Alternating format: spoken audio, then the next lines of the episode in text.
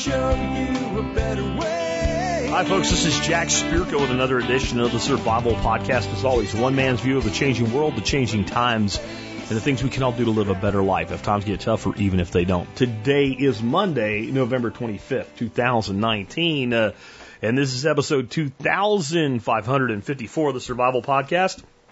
It's a Monday, but it's Monday of Thanksgiving week. Today we're going to talk about cooking fun foods for Thanksgiving. Just a fun show, though I do think you will learn some things in it. And we're going to talk a little bit about my productive weekend too in the beginning. Uh, so we'll talk a little bit about some things going on in the homestead. But this is going to be a show to get your mind going about different things you can do for Thanksgiving for your sides and stuff like that. A little bit of talk about turkey, but we've done shows in the past on Thanksgiving week where we've gone through laboriously 30 minute long procedure of exactly how to cook a turkey to a perfect temperature. That was done by Keith Snow many, many years ago. I will put a link in the show notes. If you've never heard it or you need a refresher, you can go back and listen to it. We're going to have more of a fast moving, fun show. In fact, all the stuff I'm going to talk about cooking, I'm going to give you the idea and the general principle behind it. If you want to then make it, uh, you can look up how. Because everything I'm going to talk about, there are recipes for online. And some of them, honestly, if you need a recipe for them, you're not trying hard enough. Um, it, I've said for a long time when we talk about cooking on this show that in general, I do not use recipes to cook. There's a few things I use recipes for. One is any kind of a baked good. Uh, baked goods tend to be chemistry projects. If you want something to rise a certain way or have a certain amount of flake to it or something like that, um, there is a, a, a chemical process involved. And if there's not enough of one thing or too much of another thing, it doesn't work. So you get something supposed to be like a nice flaky biscuit and you end up with a brick or you end up with something that's supposed to be like a nice lifted, you know, soft cake or bread and instead it's kind of flat and doesn't work. So I use recipes for that. And when I come up with a seasoning or a marinade, especially for the first time, I generally write down everything I put in it.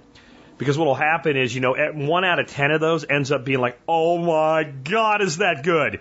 And then you don't remember exactly what you did and you can never get it that way again. So with seasonings, marinades, and baked goods, I will generally either refer to or create a recipe. And then to some degree, I'll do that with sausages. Because sometimes when you make a sausage variety up, you just like, wow, did I nail that? And sometimes you make one up and you're like, that was really good, except there was too much of or not enough of. So those are things that I get really formulaic with. Like when it comes to, you know, how to make a sausage and cornbread stuffing, make cornbread stuffing and put sausage in it. This does not make it hard. Let's just not make this hard. It is stale cornbread and chicken or turkey broth, maybe some celery and onions, salt and pepper, and yeah, add sausage to it. You bake it till the top gets crunchy and it's nice and warm through. Then you put on your plate, you put gravy on it.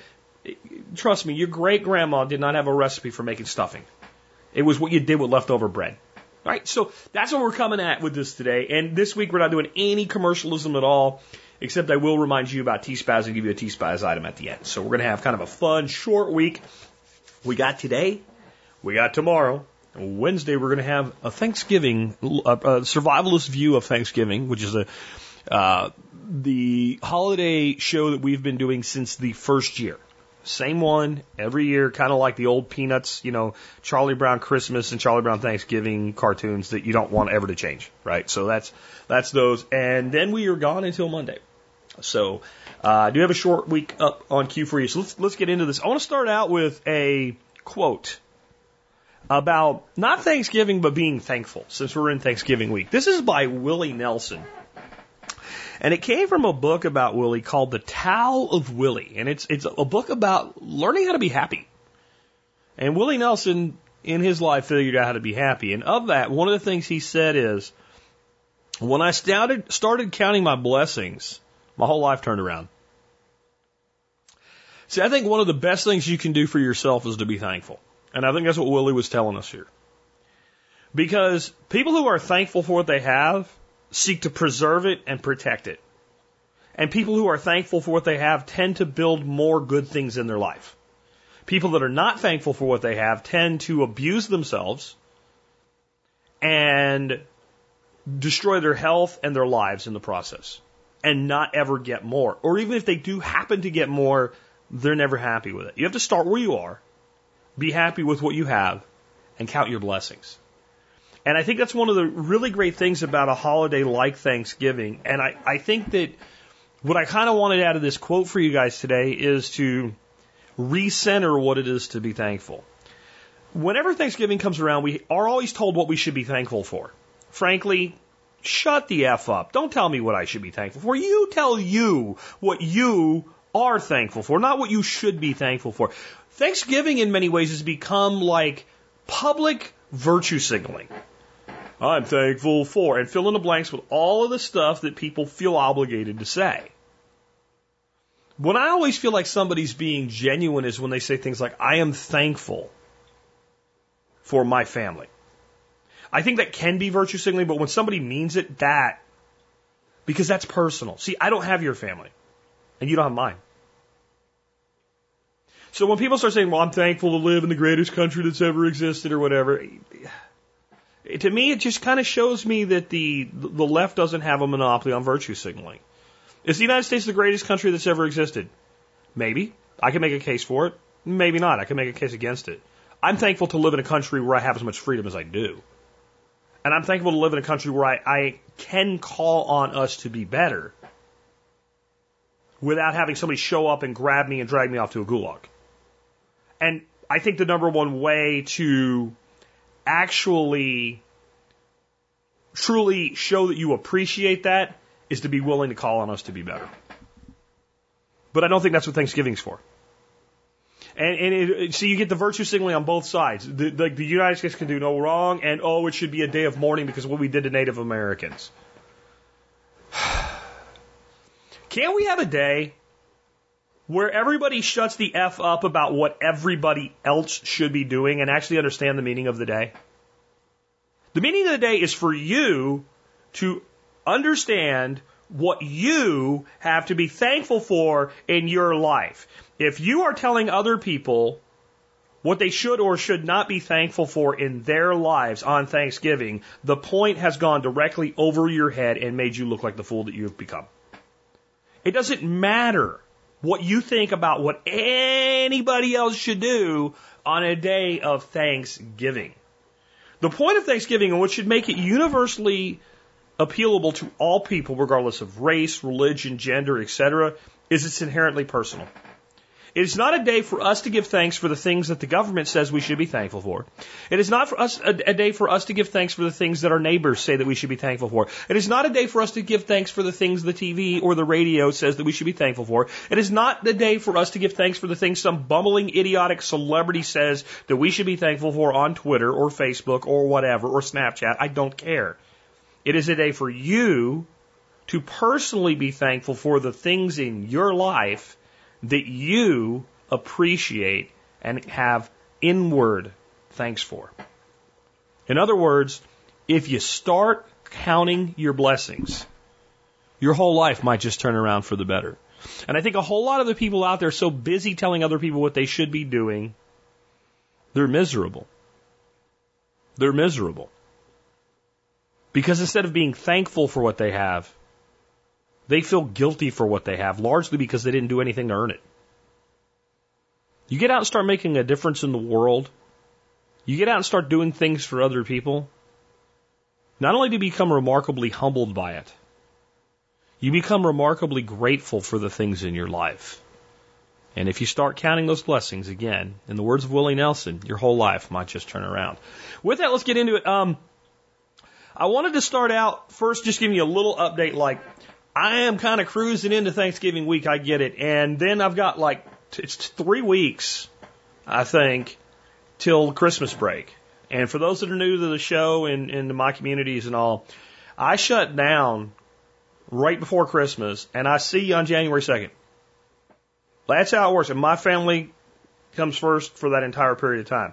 I also do a lot of stuff though on my farmstead. And this year the agenda is huge. And I got something done this weekend in my greenhouse that I've been, I made myself go do it. It wasn't that bad. I had, I just didn't want to. I had two 50 gallon Rubbermaid tubs full of lava rock and expanded shale for ebb and flow beds on the top of two IBCs in my greenhouse. And as I've said before, all that stuff's coming out of the greenhouse this year. And that greenhouse is getting completely redone into a hydroponics uh, based uh, and, and, and soil based environment. But there's just, you know, with two IBCs, 200, 330 gallon IBCs and a solid separator in there, 12 by 12 greenhouse is pretty small. And I want to reclaim the space and I want to do some other things too. Well, I got both of those unloaded and off the IBCs. So now all I got to do is drain the IBCs, rescue the fish in the one that are going in the pond, and uh, process the tilapia. There's a few tilapia left in the other one. They're big. Something like friggin' six, seven pound tilapia. Uh, those need to be processed. I might drain those on Wednesday. I might drain those on. So I got that done. I also have now five Rubbermaid tubs of Kratky aquaponics going uh, at various stages and using various media and stuff like that. And so that did happen. That got done. I'm using two different fertilizers. I'm using a liquid concentrate, um, and I'm using the master blend where I mixed it up myself. And I'm really becoming a fan already of the liquid concentrate. If side by side comparison, they, it grows as good, uh, it's a lot easier, a lot more convenient to uh, to do.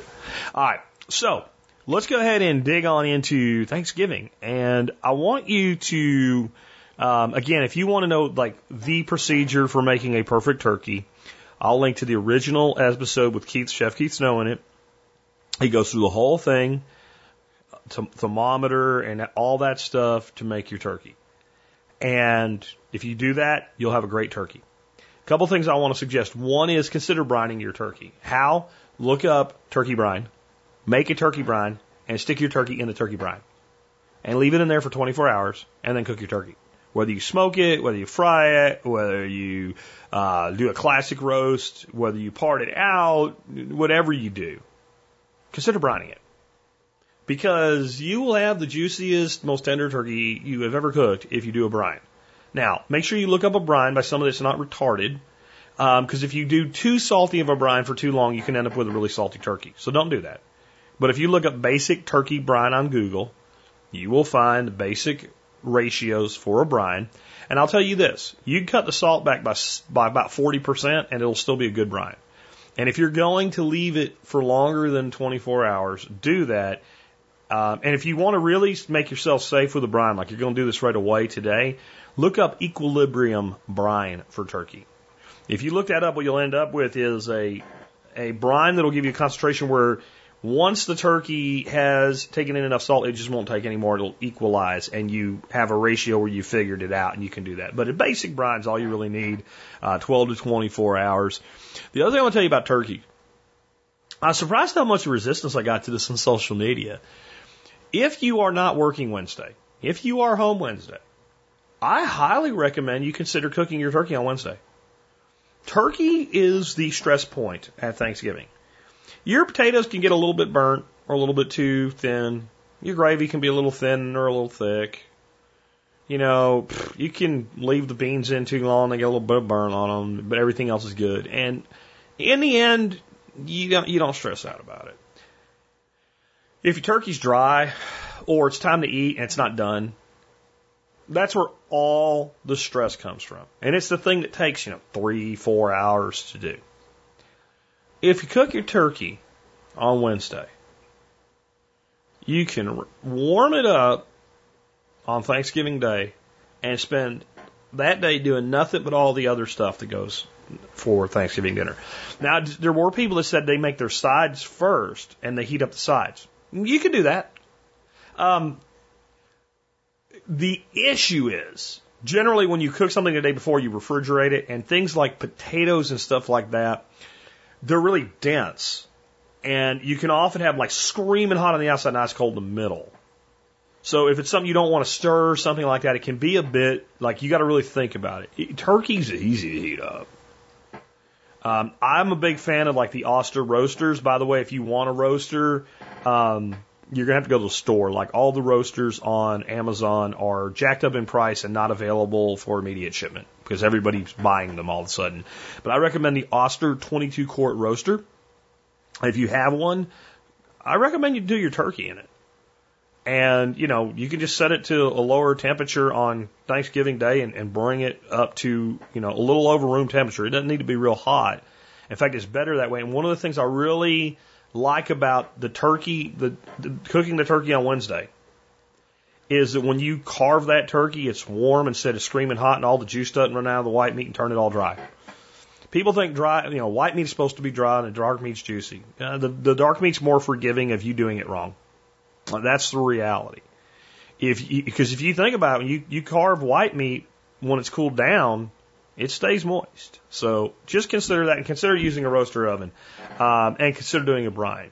For wine, I'm going to do a little section here on some adult beverage stuff toward the end, but there's a wine I always recommend for Thanksgiving. It's very very traditional, and it's more traditional in the Northeast, and not even the part of the Northeast I'm from. And I'm not really sure why, but it's Northeast and Northern Midwest where this is very traditional. And there's not a huge amount of French influence there, but it's a French wine. And it's a wine called Beaujolais Villages. Um, also, you would, if you called it by the, the grape, you'd call it Gamay Nouveau. Gamay is a very fruity grape. It would be the closest thing that the French have to, it's not anything like it, but the closest thing the French would have to something like a white Zinfandel American style like a Ernest and Julio Gallo Kool-Aid wine, but it's it's way better than that. But you you get what I'm saying? It's not a serious wine. It's not serious about itself. It's not supposed to be. Gamay is a grape that grows best in very harsh soils. It looks like gra- like the best soil to grow Gamay, Gamay grapes in. It looks like gravel. And they grow on these these hills, and it, it's uh, Gamay Nouveau would mean new Gamay or young Gamay grape. And it's a very fruity, kind of friendly wine. And even for a red, it's actually pretty good chilled. Not cold, chilled. This would be something you take the bottle and you pop it in the refrigerator about 30 to 40 minutes before you're going to open it. And this is a wine to have with your dinner. Especially if you like, you know, cranberry sauce because it kind of goes cranberry and stuffing, and a little bit of gravy and the turkey, and it kind of just pops with all that. And just something to consider. And here's the good news: it's about seven, eight bucks a bottle. I have a link in the show notes where you can find it, so you know what I'm talking about. Uh, but again, at Beaujolais Villages, Louis Jadot is the uh, the brand that I would recommend there. All right, so let's talk talk about some of my not quite conventional sides. I wouldn't say they're unconventional side dishes, but these are things you can add to your Thanksgiving. I am going to give you some keto, low carb options and things like that, but uh, these first five aren't. Um, I guess they kind of, kind of, kind of, sort of could be if you wanted to make them that way, but it's up to you to figure out. The first one definitely isn't. Uh, twice roasted fingerling potatoes and bacon, and uh, really twice roasted isn't the right term for this. That's what I put in my notes.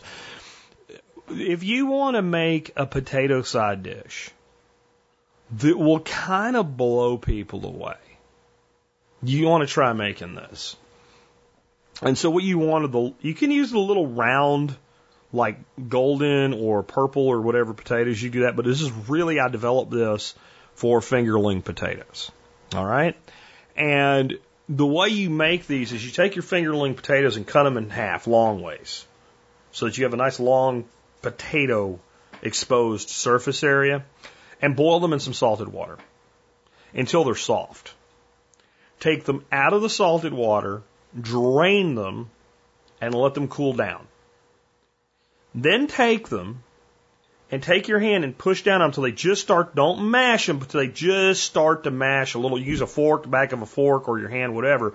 You want to where they just kind of start to crack and they're just starting to mush a little bit. Let them dry like that while they sit there, because when you squish them, they're going to get, a, they're going to have a little more moisture come out. You want to have moisture to come out. So, so once you smash them, throw them on some paper towel, set them aside.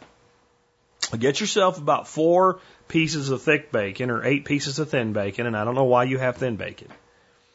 And cook that bacon in a frying pan. You don't have to cook it all the way, but you want to render out a lot of the fat because we want that fat. And then take the bacon and, and drain it. Okay? Put the potatoes in a pan to roast them, and put them with the, the potato exposed side down so that it makes contact with the surface of the roasting pan. drizzle the bacon grease across the top of them. I said I'm going to do procedures. I'm going to give you this one because it's really simple and it's so good. And then hit the, the potatoes with cracked black pepper, rosemary, and thyme, with drizzled with all that bacon grease, and roast them until they brown. Until the potatoes brown and they get a little bit crunchy on the on the, the peels. If you want to salt more than the salted water did, wait till they're done in the oven. Take them out and use a coarse um, kosher salt and take some of the bacon grease that'll be in the bottom of the pan, get like a, a little brush or something and brush the back of them and hit them with the salt while they're still hot. The salt will stick to them and crystallize. It won't melt all the way in. And then take your bacon, chop it up, and just throw it over top of your potatoes. It is one of the most amazing, simple things that you can add. And I may eat those over mashed potatoes because I didn't give you my holiday plan for keto and Thanksgiving. This is, I have a three part plan for keto and Thanksgiving. It's very, very simple. I think everybody should adopt it because we all have friends we can use for this plan. Step one, I'm going to eat whatever the hell I want. I'm not going to go stupid. I'm not going to eat till I can't move. I'm not going to put myself into a coma. I'm not going to uh, hog down on four pounds of dressing or whatever, but I'm not going to make keto gravy. I'm not going to make keto stuffing. Um, I may do some of the keto sides I have for you because I want them, not because they're keto. Step two, I'm going to send all my high carb leftovers home with friends and family that don't do keto. So any leftover stuffing out the door with my son and daughter in law. Mashed potatoes, bye, take it home. And then step three, anything high carb I can't send away will go in the duck compost pit. The end. Because one day will not derail anything about your life. A week of it, so you have leftover, like a big giant vat of potatoes, a big giant, and you end up doing Thanksgiving dinner four or five days in a row, that will plumb screw up everything you're working for if you're a keto low carb person. So that's my plan. I'm just not even going to worry about it. So that's why you're going to hear some more keto, non keto stuff. However, my next one is perfectly fine for keto, but I didn't put it off in the keto option because um, I just like it. And I don't think anybody that you serve it to is going to be like, oh, you're doing that because it's keto. No, really simple bacon wrapped asparagus or bacon wrapped green beans. And this is one of those ones I think if you need a recipe for this, you went to government school, and you went to government school like in the 2000s. Because even if you're like an older millennial, you shouldn't need a recipe to make bacon wrapped asparagus. But I will give you a procedure for it to a degree, and that is don't wrap bacon around one piece of asparagus or one green bean. Make yourself a little bundle, wrap your bacon around it, and then when you cook it, get yourself like this is one of my go tos in the kitchen for so many things that I want to be crispy. You get a cooling rack and a half sheet pan, and they fit. One fits right inside the other. A half sheet pan's a half sheet pan. I, I don't. It's a it's a flat, shallow baking pan that you cook cookies on in the in the um, oven. And a cooling rack is a little grid-like thing, half inch grid with wire four little legs that sits on the countertop. And you're supposed to cook your cookies. And when your cookies come out, or bread or whatever, and you take it off the pan or out of the pan it's in, you set it on the cooling rack so air can circulate underneath it for it to cool. Well, you take the cooling rack and put it on the baking pan, right? Now, when you cook something that has like bacon wrapped on it, the grease drips away into the pan, and it doesn't. Whatever you're cooking doesn't sit in the grease, and your bacon can get crispy. Throw it in the oven, about 425 degrees, cook till the bacon is slightly crisp. That's it.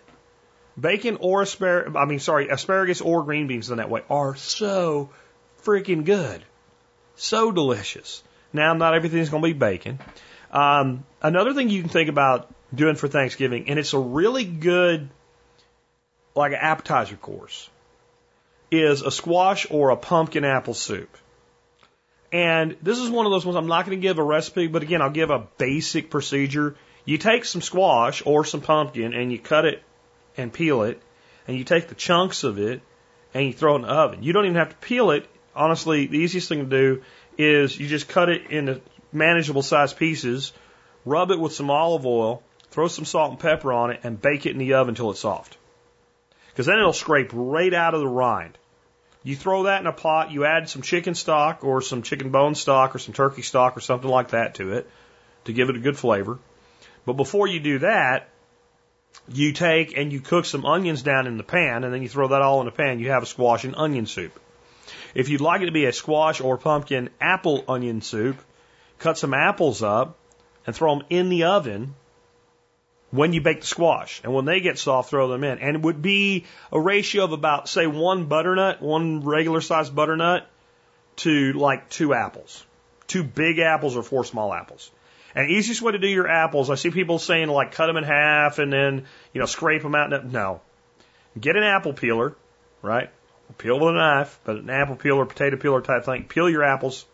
Get an apple um, cutter, the ones that make it like you push down and it makes like eight slices, eight wedges, and the core comes out. Just do that. And your apple will need to cook about 60% as long as your squash will, or it'll get really overcooked. You throw that all in a pot you bring it up to a simmer, and then you either take an immersion blender or you process it in batches in like a Vitamix. And you make it to like a puree. And if it's a little too thick, well, add some more stock. If it's a little too thin, well, you shouldn't have made it too thin.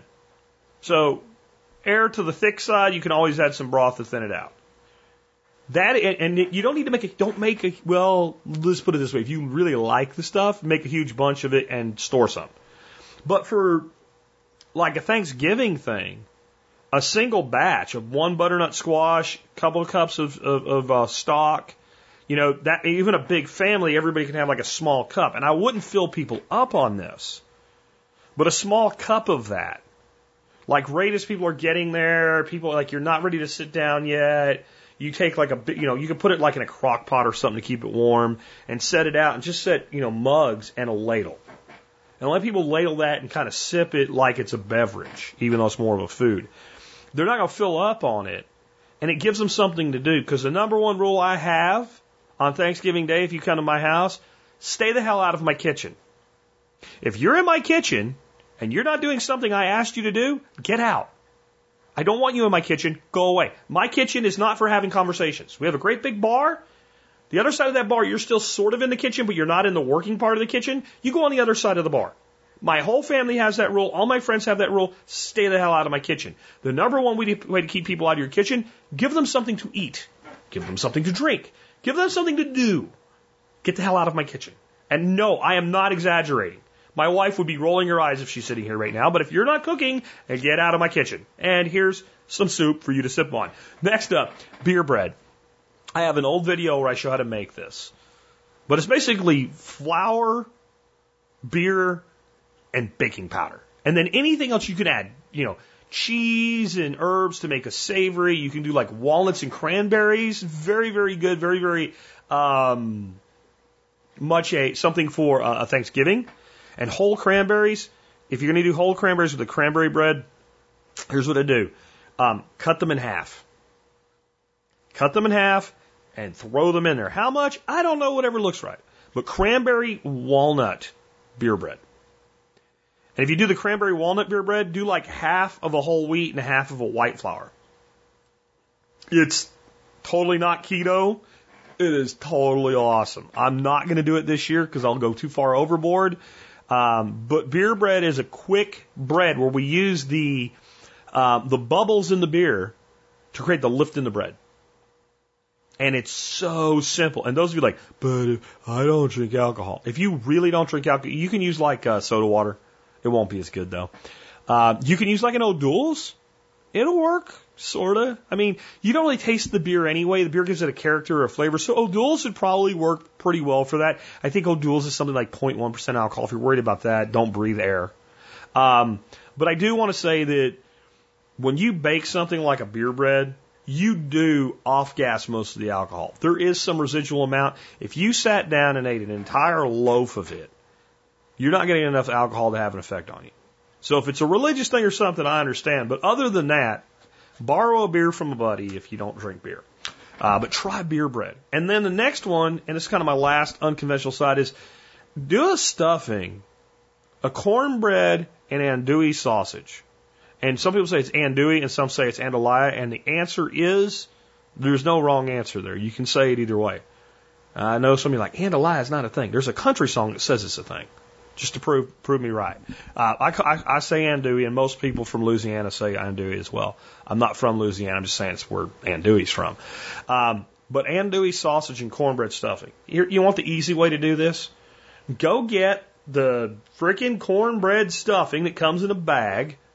Follow the ingredients on the freaking thing or the, the, the procedure on the freaking um, bag.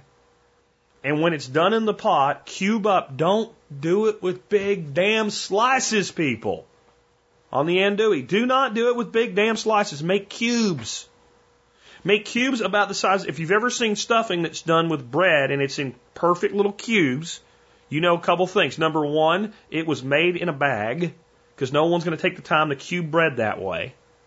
If they, I mean, you got more important things to be doing. Usually, just break or tear bread to make your homemade stuffing. Um, but about that size, okay. Cube your your sausage about that size and mix it with your torn cornbread stuffing mix. Take that and put it into a shallow pan and bake it in the oven, warm it up in the oven, what have you. But one way or another, uncover it toward the end, and even don't be afraid. You gotta don't you got. I'm hesitant to say this. It's so easy to get distracted and on Thanksgiving Day, especially when people won't get the hell out of your kitchen and distract you. Okay, but turn the broiler on. But when you turn the broiler on, you stand there and you watch this wonderful concoction and you don't leave. And if somebody's in your kitchen, ignore them. If they talk to you, ignore them. Your eyes make eye contact with that stuffing and they don't come off. And as soon as it all starts to brown, you're going to notice that it browns in some places and not others, no matter how good your freaking oven is in the broil setting. So when that happens, you take with, you make sure you have something covering your hand so you can burn it, and turn that pan 180 degrees around.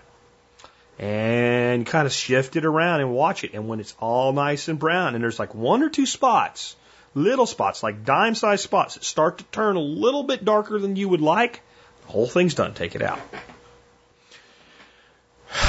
as it heats up, the grease from that andouille and all that seasoning is going to seep into the cornbread.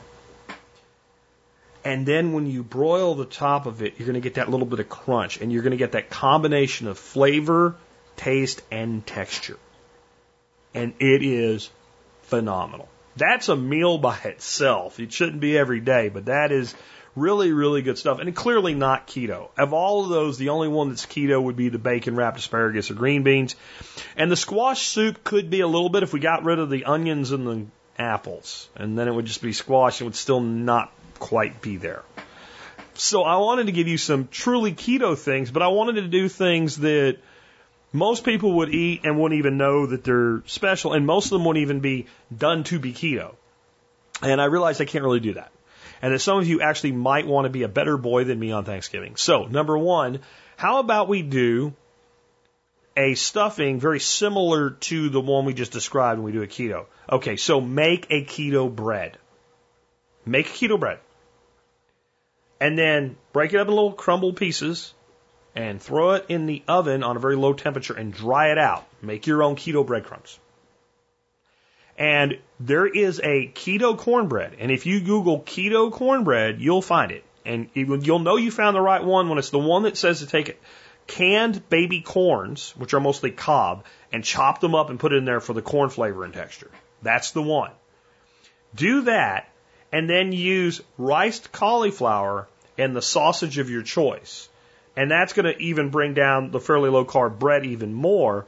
And the cauliflower is going to absorb the grease from the um, the sausage, and that one's really really easy. You're gonna have to figure out how to how much broth to add to your bread to basically imitate a store bought stuffing. So if you just look up a recipe for homemade stuffing, you can get that ratio down.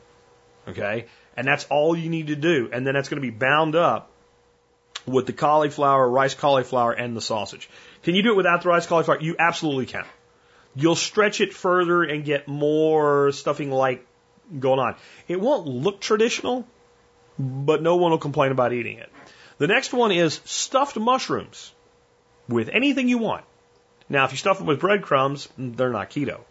But I'll tell you something, and I, I don't know that this would be what most people would do for Thanksgiving, but something that Dorothy and I just tried, and we are so happy that we have pizza in our lives again.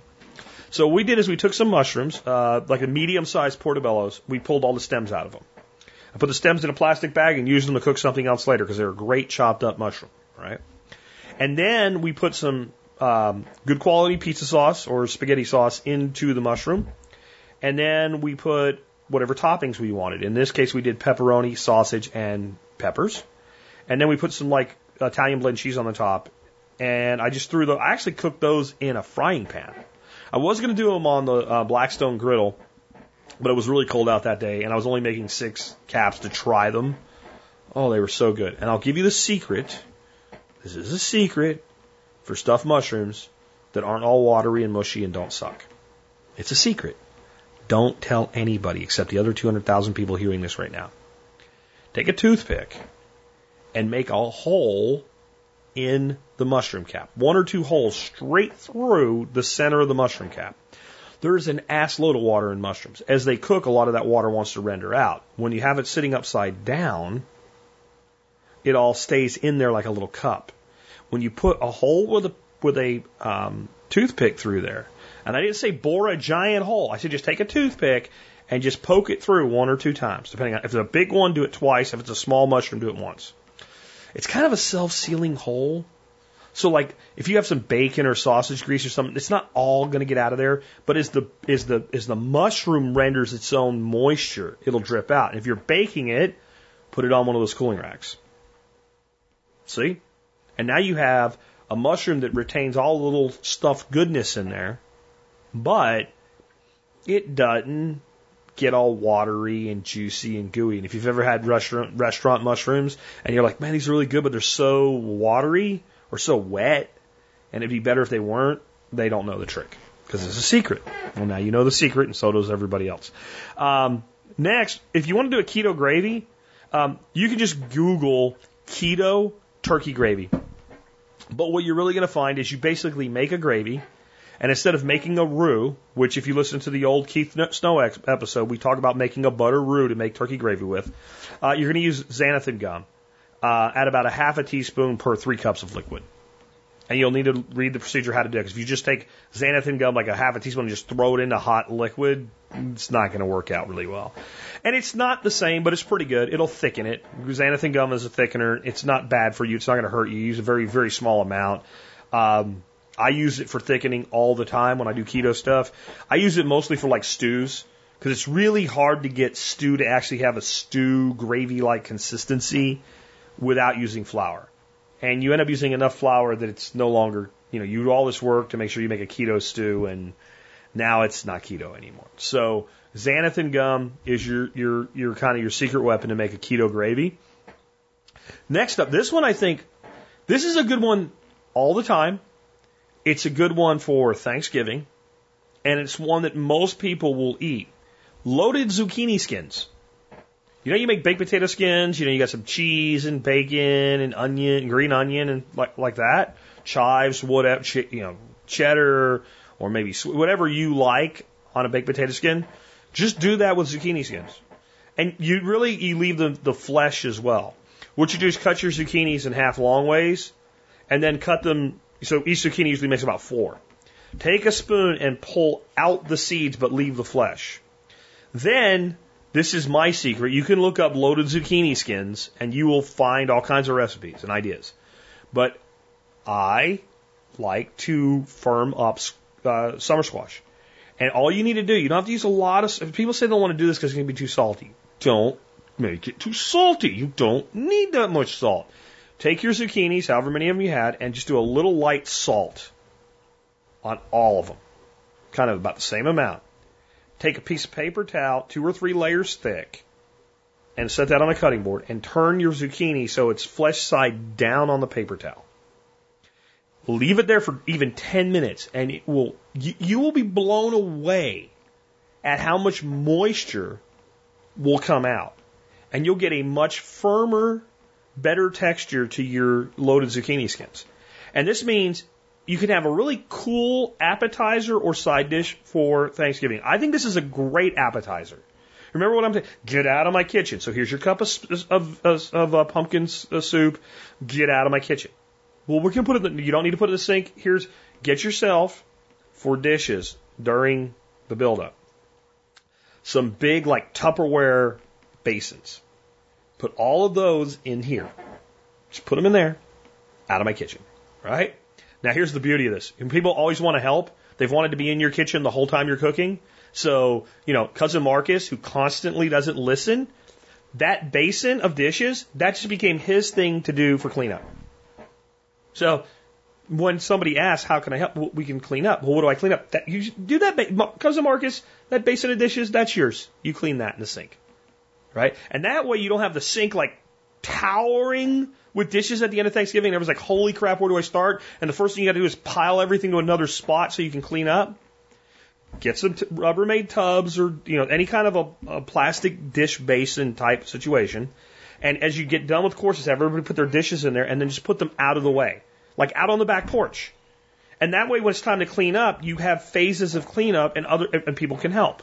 Or even if you do all yourself, you don't have to start out with where the hell do I put everything so I can clean up. Right? So you do that, and then next up, here's your loaded zucchini skins. Everybody gets a zucchini skin, and I would serve those on like little paper plates. Just throw those away.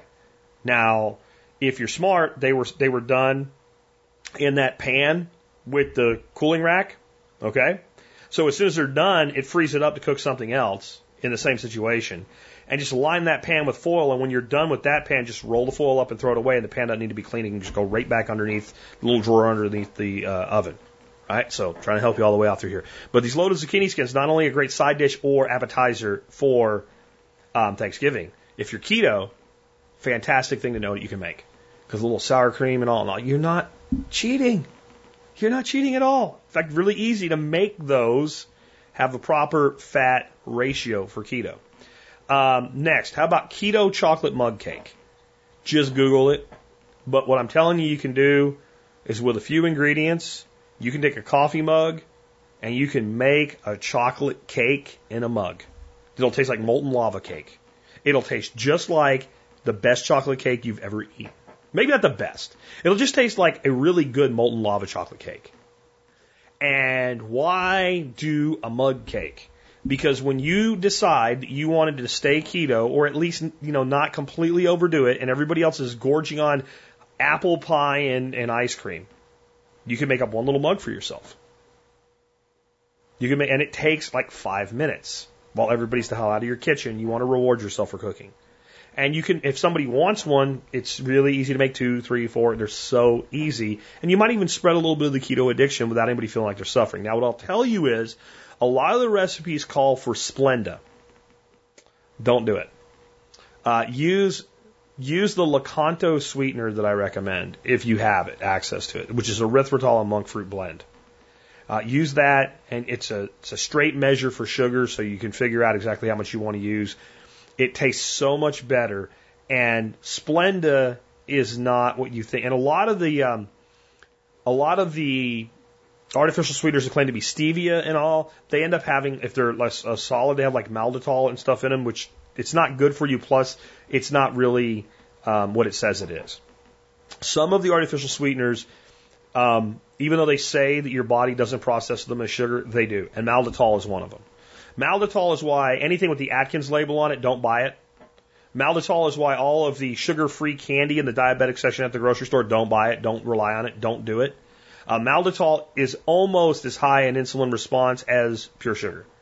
So make your own and use that. And another recipe for ketos, and you can do this anytime, not just Thanksgiving, is make a chia seed pudding.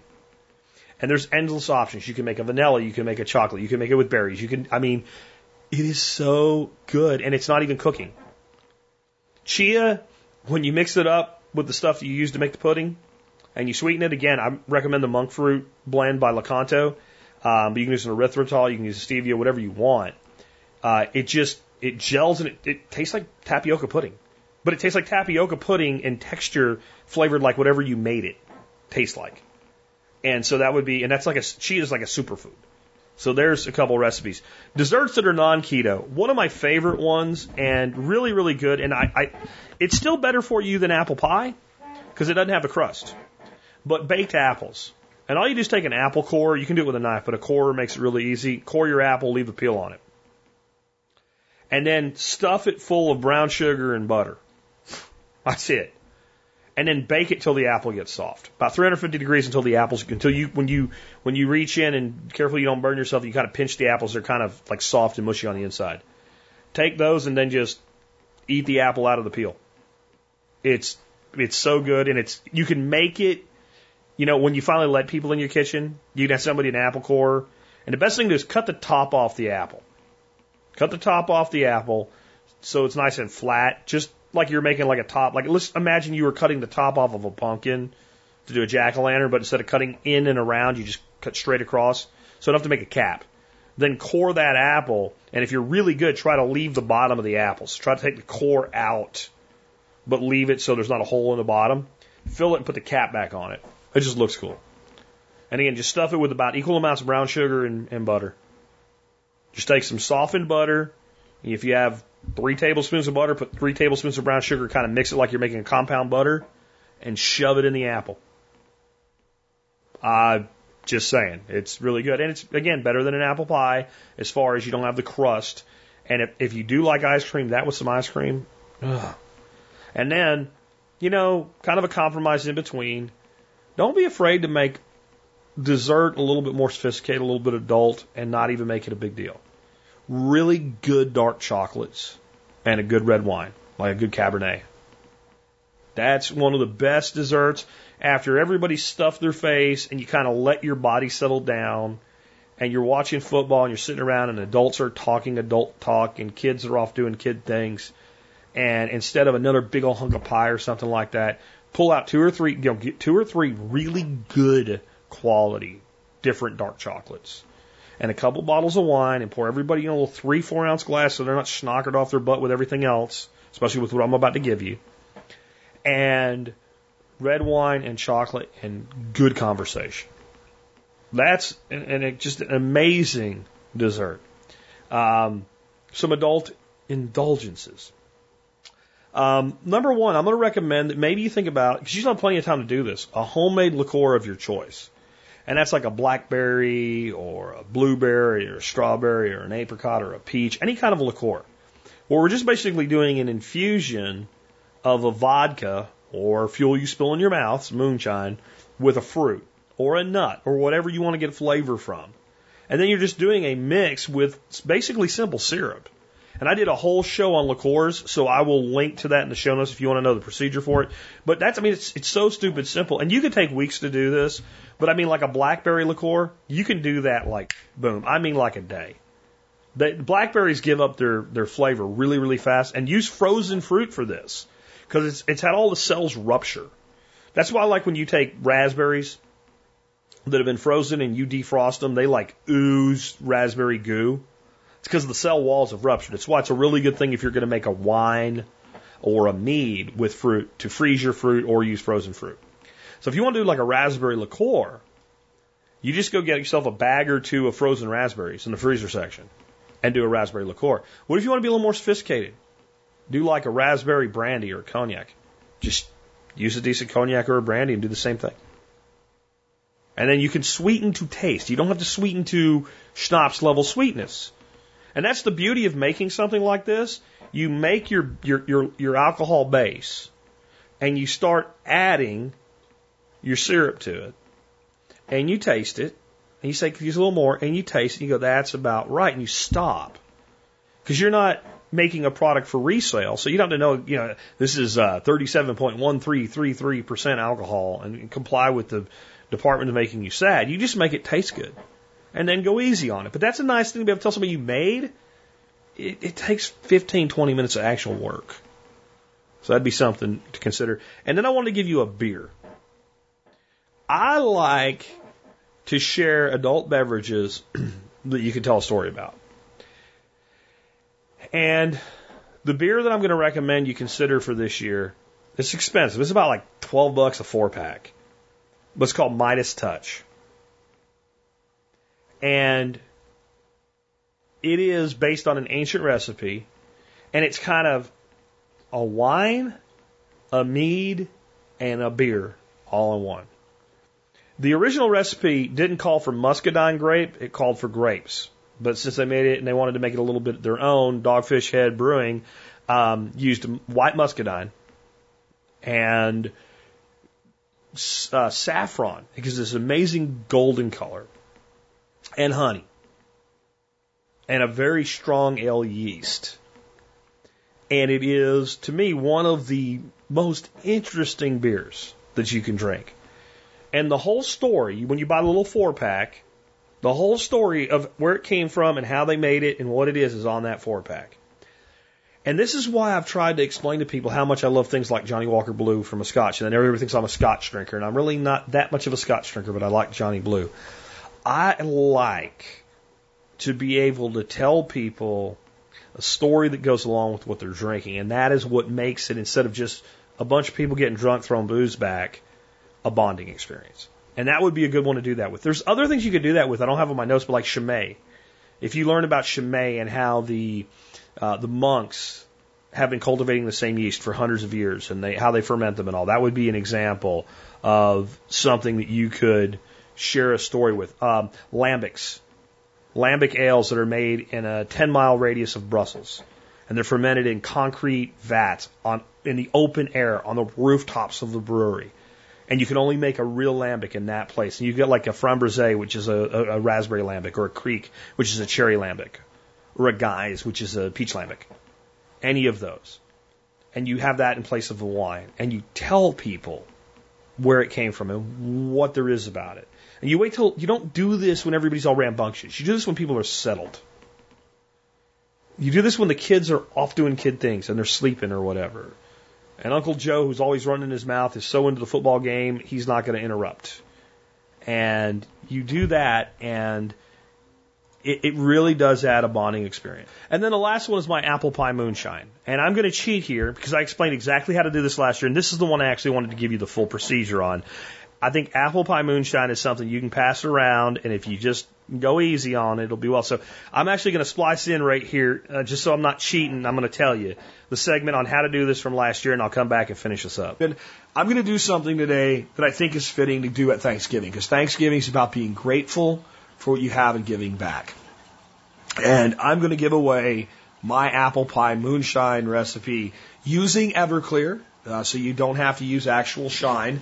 And uh, you might actually use a little bit more shine if you're using shine. Very few people are turning out shine at like 190 proof and above, unless you have one of those really awesome stills from uh, Mile High Distilling with the thumper column and all that. Then you can turn it out first shot at 190 proof. Um, but I make an apple pie moonshine that is, I think, the best there is. And there's some secrets in it. And some of these secrets are secrets that are old secrets that quite a few people knew about, but they're not really unknown anymore. Like if you st- just a little bit of Googling, you'll see them used here and there. Um, the other stuff is there's a couple things here that are really mine that I have never seen anybody use call for in a recipe ever and I'm giving them away. And that's a little hard for kind of an alchemist type cook to do um, because one of them makes it taste like there's butter in it. And a few of you out there that have probably been to the one workshop where I bartered the recipe, have the recipe, have, you don't have this recipe, but you do have the secret to making it taste like butter is in it. And I'll, I'll just go ahead and say it because if I don't go ahead and say it right up front, I'm going to not say it. You substitute, so most recipes call for an equal amount of white and brown sugar. You substitute honey for the white sugar. And I don't know why, but you know how like when you're eating an apple pie, it has kind of this buttery crust thing going on, and it tastes like there's butter in the apple. That tastes like that when you drink the apple pie moonshine. Okay, so this is pretty stout. It's not hugely stout because it's a recipe for two gallons. But it's this is something for sipping, right? This is something like maybe as a nostalgic thing. You put a fancy label on it, you put it in a mason jar, and you pass it around. Everybody takes a sip or two. This is not something somebody drinks a glass of. The problem is you can drink a glass of it really, really easy. But here's the here's and I have this recipe is on the show notes today. You can go get it. Um, one fifth, 750 milliliter bottle of Everclear, or high proof shine if you can get it. Two cups of vanilla vodka. Yeah, that's a that's a well known secret that is no longer, you know, really hidden very much. It's pretty well known. Uh, but that's an old secret. Uh, instead of using vanilla beans, because it's less expensive and it, it has a lot more bang for the buck to it. Here's another secret that's also no longer well kept. Two cups of Captain Morgan spiced rum. That's an old apple pie moonshine maker's secret because um, it's relatively inexpensive and it, it stretches the batch and it's very, very nice. And it avoids putting a whole bunch of like apple pie spice mix muddly crap in there. Um, again, you can, and you do whatever you want. They make that in like a 70 proof and a 100 proof. It's up to you which one you use. I usually use 100 for this, but I also very much throttle people when they're drinking it. Uh, and then you need two gallons of apple cider. Let me say something about this. You will see recipes say one gallon of apple cider and one gallon of apple juice, or half gallon and a half gallon, or whatever. Um, mostly in America today, apple cider and apple juice are differentiations in marketing. Really.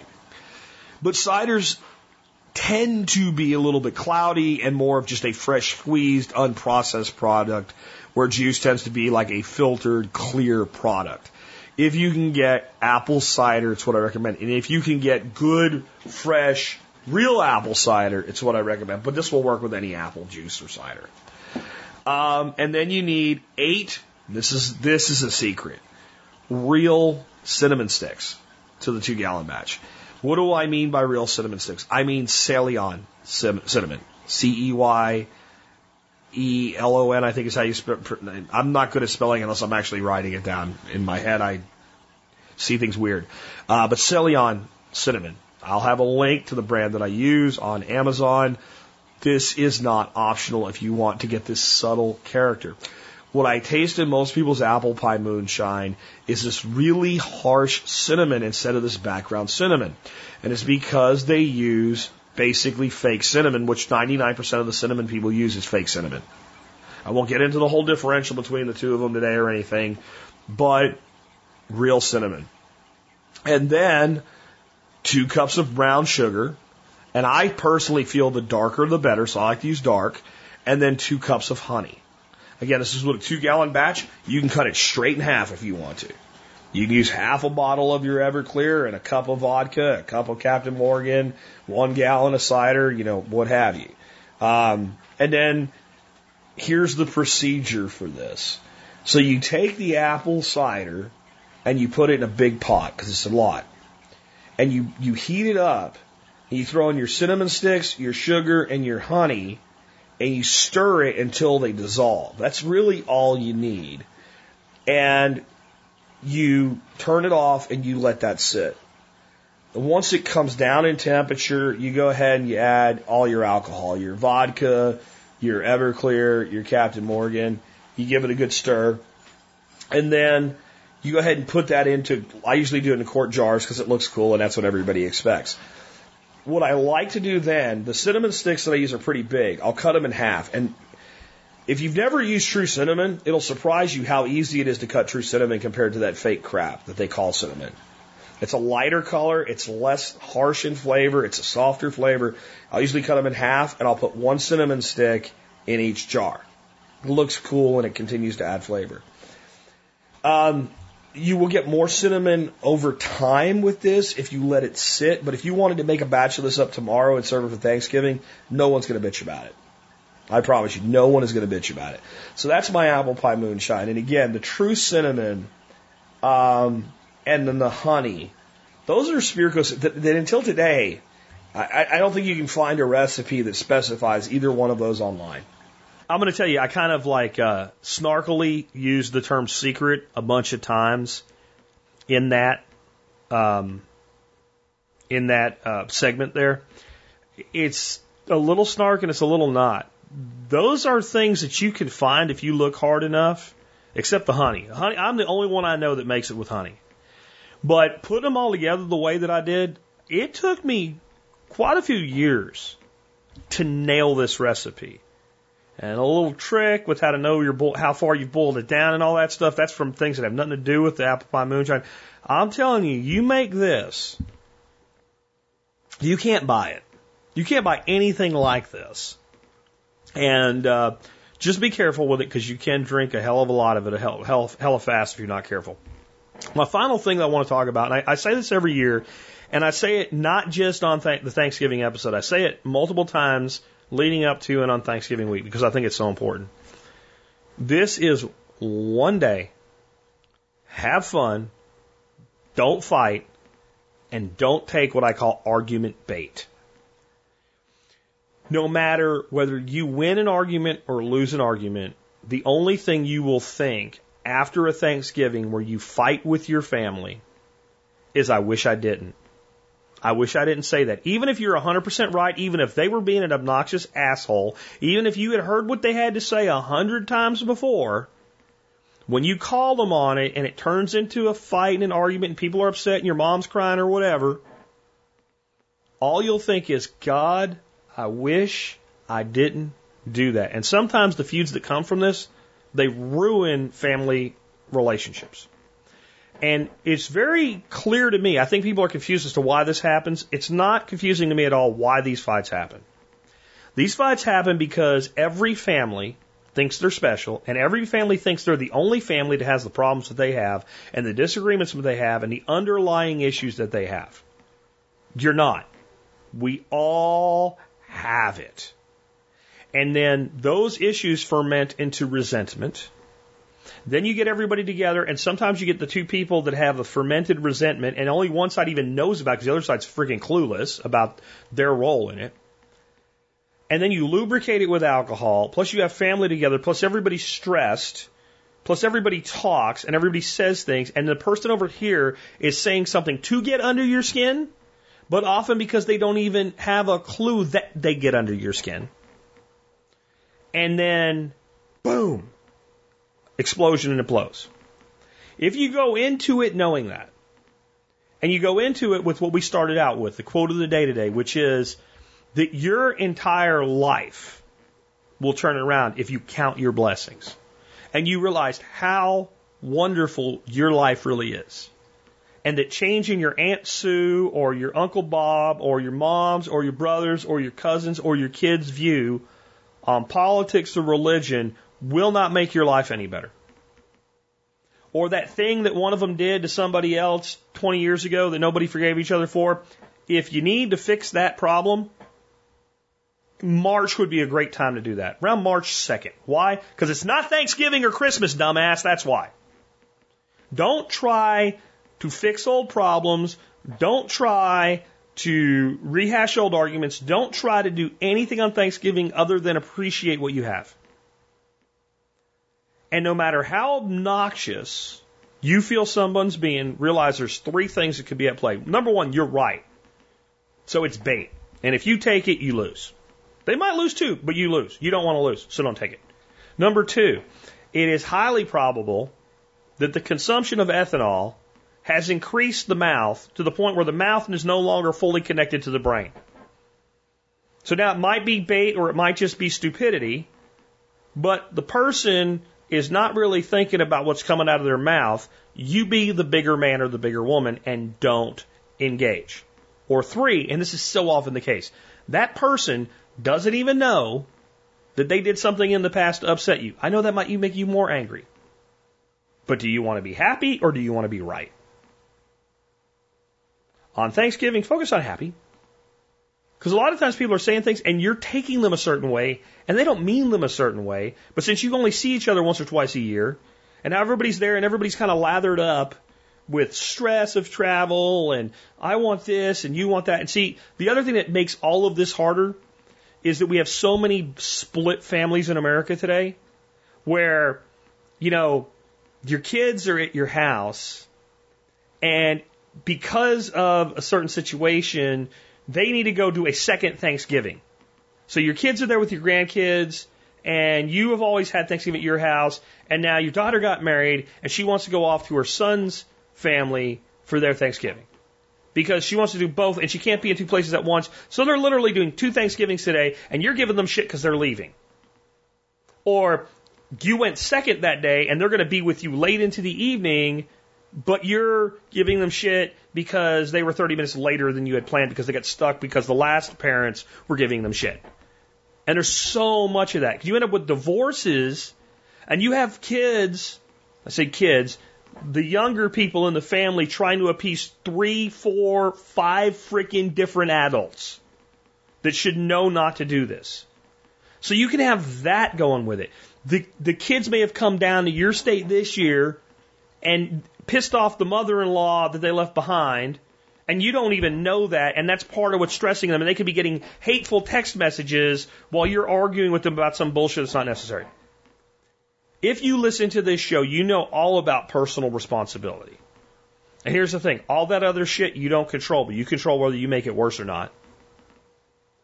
My, in my family, we have exactly this dynamic going on. My daughter in law's mother is a self centered, whiny woman who uses terms like, you're abandoning me because they come here at all, not just at Thanksgiving. You know what we're doing? Thanksgiving in my house is on Friday. I'm not adding to anybody's shit. I'm not adding to anybody's shit. I'm not going to be part of adding to anybody's shit. However you do it, my solution may not be right, but my suggestion is do not add to anybody else's shit. If you're hosting, be a good host. If you're a guest, be a good guest. If somebody's an asshole, don't engage with them. If they try to make you engage, if you have to, take a walk. There's probably kids around. Take the kid out to play baseball, throw a football with them, play dolls with the little girl, whatever. Do not engage in anybody's bullshit and do not add to anybody's stress.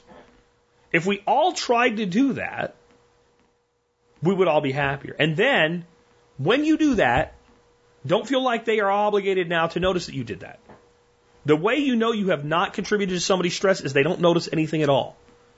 So if you're thinking, man, I went through all this crap for them and they don't even know it, good. Welcome to being a grown ass adult. Welcome to not adding to somebody's problems during the holidays. And welcome to getting what you want in the end by helping others get what they want. I know that's a bit preachy, but I've seen so many people so upset, so miserable, and so angry. And I never know anybody that ever got in that situation who said, you know what? I won and I feel good about it. Never. I've had people that tell me, you know, I'm so right or whatever, but they never feel good about it. It's one day a year.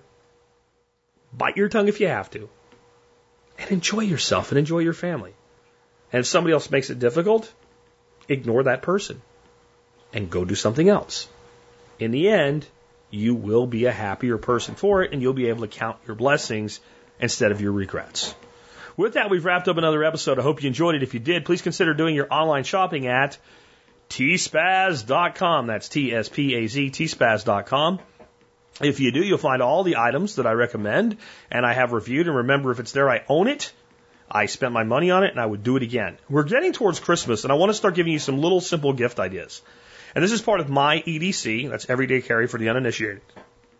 And uh, I've been carrying one for a very long time, and it's my favorite little micro multi tool. It's called the Gerber Dime. And it is just a great little tool. It looks like a, like a miniature Leatherman, basically. And Leatherman makes a, a, a micro mini tool. So you might wonder why I don't use theirs. Because the Gerber's better, definitely for the money. You know, there's a, a straight tip and a Phillips tip screwdriver, a little pair of scissors, a file, bottle opener, a little pair of pliers. It's just a great little tool. And it's got a nice little knife blade and it's got what they call a retail package opener. I probably use that thing more than I use anything else. And I thought, nah, it's a gimmick. Till I got it. How many times you get like something in a clamshell and it's not something you can just pull apart and you want to cut into it, but you're going to damage the very thing you just paid money for inside of it by cutting into it? This thing, if you've ever seen a skinning knife for a deer where they kind of have the gut hook, it's kind of like a gut hook for clamshell packaging. It, it's pretty damn cool. Um, they're about 20 bucks. They make a great Christmas gift for anybody that would like a tool like this. And so it's not just outdoorsmen and preppers or whatever. Most most guys would like a tool like this, and a lot of women would too. Not most, but a lot. Um, it comes in a bunch of different colors, and I'll tell you, it's a tough little tool. I carried one for three years before I had to replace it. I did break one, and I broke the pliers. Everything else still worked on it. I was trying to get um, the CATV fitting off the back of a router. So Comcast sent me a new router and the old one that the the tech installed it for me when, when we had our cable put in when we bought the house. He must use a damn pipe wrench on it because I mean I could not get it to usually turn them off by hand. And I had I had my keys in my pocket and this thing lives on my keychain, and I and it wouldn't turn. And I was like, well, how tough is this thing? So I went down on it like trying to crush somebody's hand, and I did break the spring and the pliers. So I did find the limits of it, but it was really excessive force to see if it would hold or not. And I can't see, like, the thing was, even that wasn't enough for it to do what I was asking it to do. It's a small tool. It doesn't do all things, right? I ended up using a, a, a normal size pair of pliers. And then the damn fitting turned out of the router. That's how tight this thing was. I had to take the damn another pair of pliers and then remove the fitting from the cable. So that's that's what it took to ruin this. It's not designed for that. But for day to day use, you'll you'll this is one of those things that like you won't realize how valuable it is until you have one. And then you're like, wow, how did I ever not have this? I do carry, actually, for my full size multi tool, I use the Leatherman Wave. I think it's the best full size multi tool there is. But I don't want to, I don't always have it on me. Otherwise, you start walking around looking like Batman with a utility belt. Like, this is true EDC. It's on my keys. There's a picture of my keychain, my actual keychain I carry, in the review, and you can see that the multi tool is about the same size as the key to my Toyota 4Runner. So uh, check this one out, and remember, do your online shopping at T-Spaz. You help us out no matter what you buy, and the holiday seasons are coming. You're going to be buying stuff online anyway. Why not go through T-Spaz when you do? And uh, I will start bringing you more and more of these little like stocking stuffer type things. Again, the Gerber dime I think is just one of the best things uh, you can look at getting for people. All right, with that, we've wrapped up another episode. Hope you enjoyed it. Let's talk about our song of the day. Song of the day today is by Bruce Hornsby and the Range. And I think Bruce Hornsby and the Range is probably one of the more underrated groups of, of modern time. Um, I think a lot of people hear a lot of their music and think, man, did Don Henley do an album I don't know about? Because it has a very, he has a very Don Henley like sound and the piano, the keyboard and stuff. Um, a lot of Bruce's music is very similar to Don Henley's, and he's actually done quite a bit of writing with and for Don. And this song kind of in some ways stands in contrast with my advice about counting your blessings today. It's called Look Out Any Window. And it is about the predatory nature of our society where people are killing themselves just to make a living. And the wealthiest among us tend to exist as parasites. There's truth to that. I'll be the last person to deny that. But when you talk about those people, you're about the 1% of the 1%, the, the, the 100th of 1%. Most people that are wealthy got there by making other people's lives better. But you know what? It doesn't matter. It doesn't matter if the person who's wealthy got there because they did a really good thing in life and, and made other people's lives better, or because they're a parasitic prick. It doesn't matter. Your life is not going to drastically change because some rich dude isn't rich anymore. And if we took all the money from all the rich people and gave it to all the poor people, those poor people, the majority of them would be poor again within a couple of years. The way that you get to actually being content is to be grateful for what you have, like I said. And you can see those injustices. And then there's two choices you have, two paths you can walk. One, you can bitch about how bad it is and say somebody should do something. Or you can go out and do the very best for yourself and your family with a generous heart and not worry about other people. With that, it's been Jack Spirko with another edition of the Survival Podcast, helping you figure out how to live that better life if times get tough or even if they don't.